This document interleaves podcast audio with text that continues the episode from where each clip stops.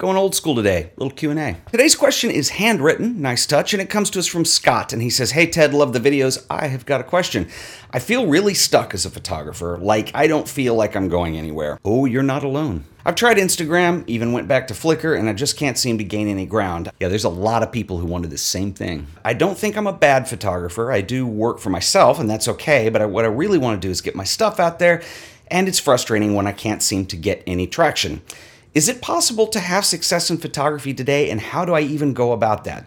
Thank you, Scott. So, Scott, there are essentially three things that I want to say about this because, yes, I do think it is possible to be successful as a photographer today.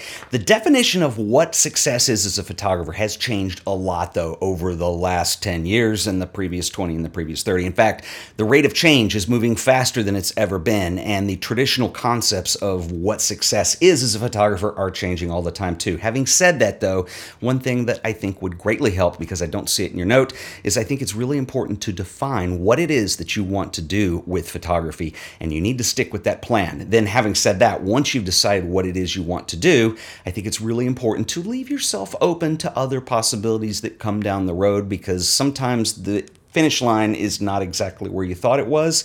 And I'm not saying take every opportunity and be scatterbrained about it, but just be open to other things as well, because I think that's important. But you need to define at least what it is that you want to do, because that's the starting point you're going to need for anything. The second thing I would say about this, and I'm sure we're going to get comments on this, but you have to be careful with this whole phrase, I do work for myself.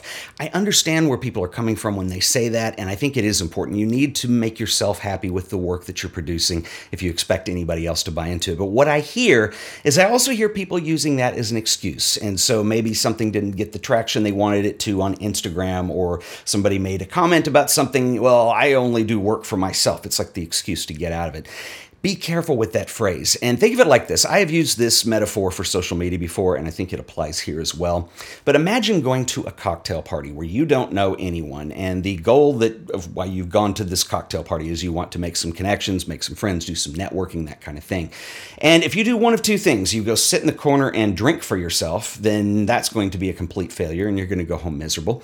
The other thing that would be a huge mistake is to go around and just start flaunting yourself and talking about yourself all the time because people don't want to do that. They want to have a conversation. And I don't think it's much different in the world of photography. I think you have to have something that people can feel a part of. I think you have to have something to say that is interesting to hear. Those are little things. It's like the life cocktail party here, but it's in the photography world. And I think your work has to do that. So, for instance, you mentioned Instagram, and I don't know how serious you got about Instagram, if it was a couple images in a couple weeks and then you gave up. But what I see a lot of people doing is they want their work to speak for itself. So they don't like to use hashtags hashtags. They don't like to use words. They don't like to describe. They don't like to label anything. And you can't possibly expect people to connect just on the power of the image alone. I guess you can, it's just a lot harder. And even in the subject of your images, are you just posting random things or are you posting things people could relate to? Are you telling a process of what it is that you're going through? These are all kind of things we refer to as narrative and they tell a story. And that's where you're going to find success of people who are interested in seeing more of your work. You have to be able to communicate that to them. And that's really important. I'm going to give you a really interesting example. A couple weeks ago, I put up a video. It's an interview that I did with my friend Brett Culp. Brett is really interesting and he got a film that he produced on Netflix, and that's the title of the video is How to Get Your Film on Netflix. I was really interested in Brett when I first met him because I do the artist series, and that's something I feel I struggle with. And how do I get that onto a platform like Netflix? And I wanted to know the answer. And his answer actually surprised me, and it's in that video. He hands you the keys.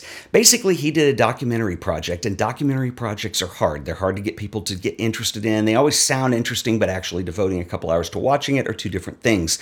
He did a video about the power people have when they're kids, and the fact that kids will do these gregarious, very generous things that adults sometimes won't.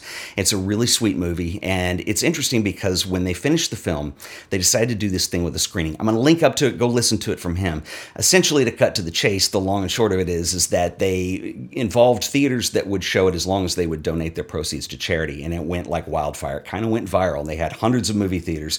They were able to take something to netflix at that point that was more than just some guy's documentary. There was a movement around it that people were involved. I think that's the same thing that we have to do with our work. We have to find ways to have a community around it and get people involved. That's going to be the key to success. Go watch the video. Nobody else did but i think it's really important And the third part of this equation, and I know this is going to seem like the most obvious, and there are tons of people online, people like Gary Vaynerchuk, that will hammer this down your throat a lot, but it is so true. In the end, you have to do the work. Let me talk about what doing the work means. There is an author, Steven Pressfield, and he has a book called The War of Art that I read years and years ago. I was fascinated with it because it deals with doing creative work.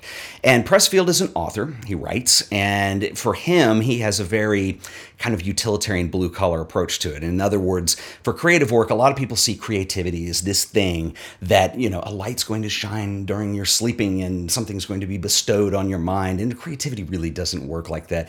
Creativity is kind of like, I've said this many times, it's like going to the gym. If you haven't been in a while, you're not going to be able to run as far, you're not going to be able to swim as fast, you're not going to be able to lift as much weight, so on and so forth, because you're not doing it. And I think creativity is the same thing. There is a myth, and I firmly believe this, that only certain people are creative.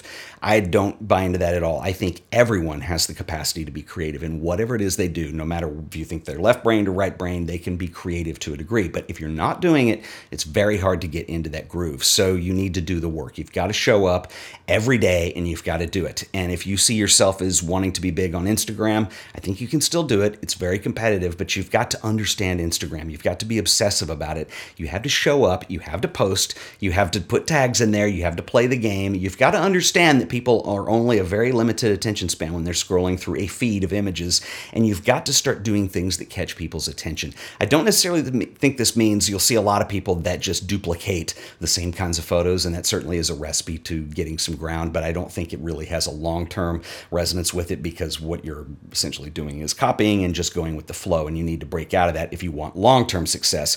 But what I'm saying is there are ways to do it. You really have to dedicate yourself and go all in. I make videos online. It wasn't always easy. I've done this for almost 10 years now. In fact, next month, October 8th, will be the date in 2008 when I uploaded my first video, and it wasn't to YouTube. Actually, it was on iTunes only for a while, and then later on, YouTube kind of became a thing. Early days of YouTube were like bootleg TV shows with really bad quality and a 10 minute upload limit, so I really wasn't interested in that, so I held off. But when I mentioned earlier about keeping your options open, that became an avenue later that did pretty well for me. And now we have Facebook and Instagram introducing video too. I don't think they've matured yet, but it'll be interesting to see where they go. I'm starting to ramble, so I'm going to end it here. But those are the three keys that I think week are going to go into contributing to your success as a photographer. You've got to be passionate about it because it takes a lot of work and it's a lot of hard work and it's a lot of quiet work sometimes. It's like there were days where I remember posting images or videos and no one cared. Nobody looked at it. That's fine. I didn't give up. I kept at it. I kept the fight. I kept going. And that's the most important thing. If you can do that, you will succeed, but you're going to have to put some energy into it. There are days where you're not going to feel like it, but all those things. I hope I've answered your question.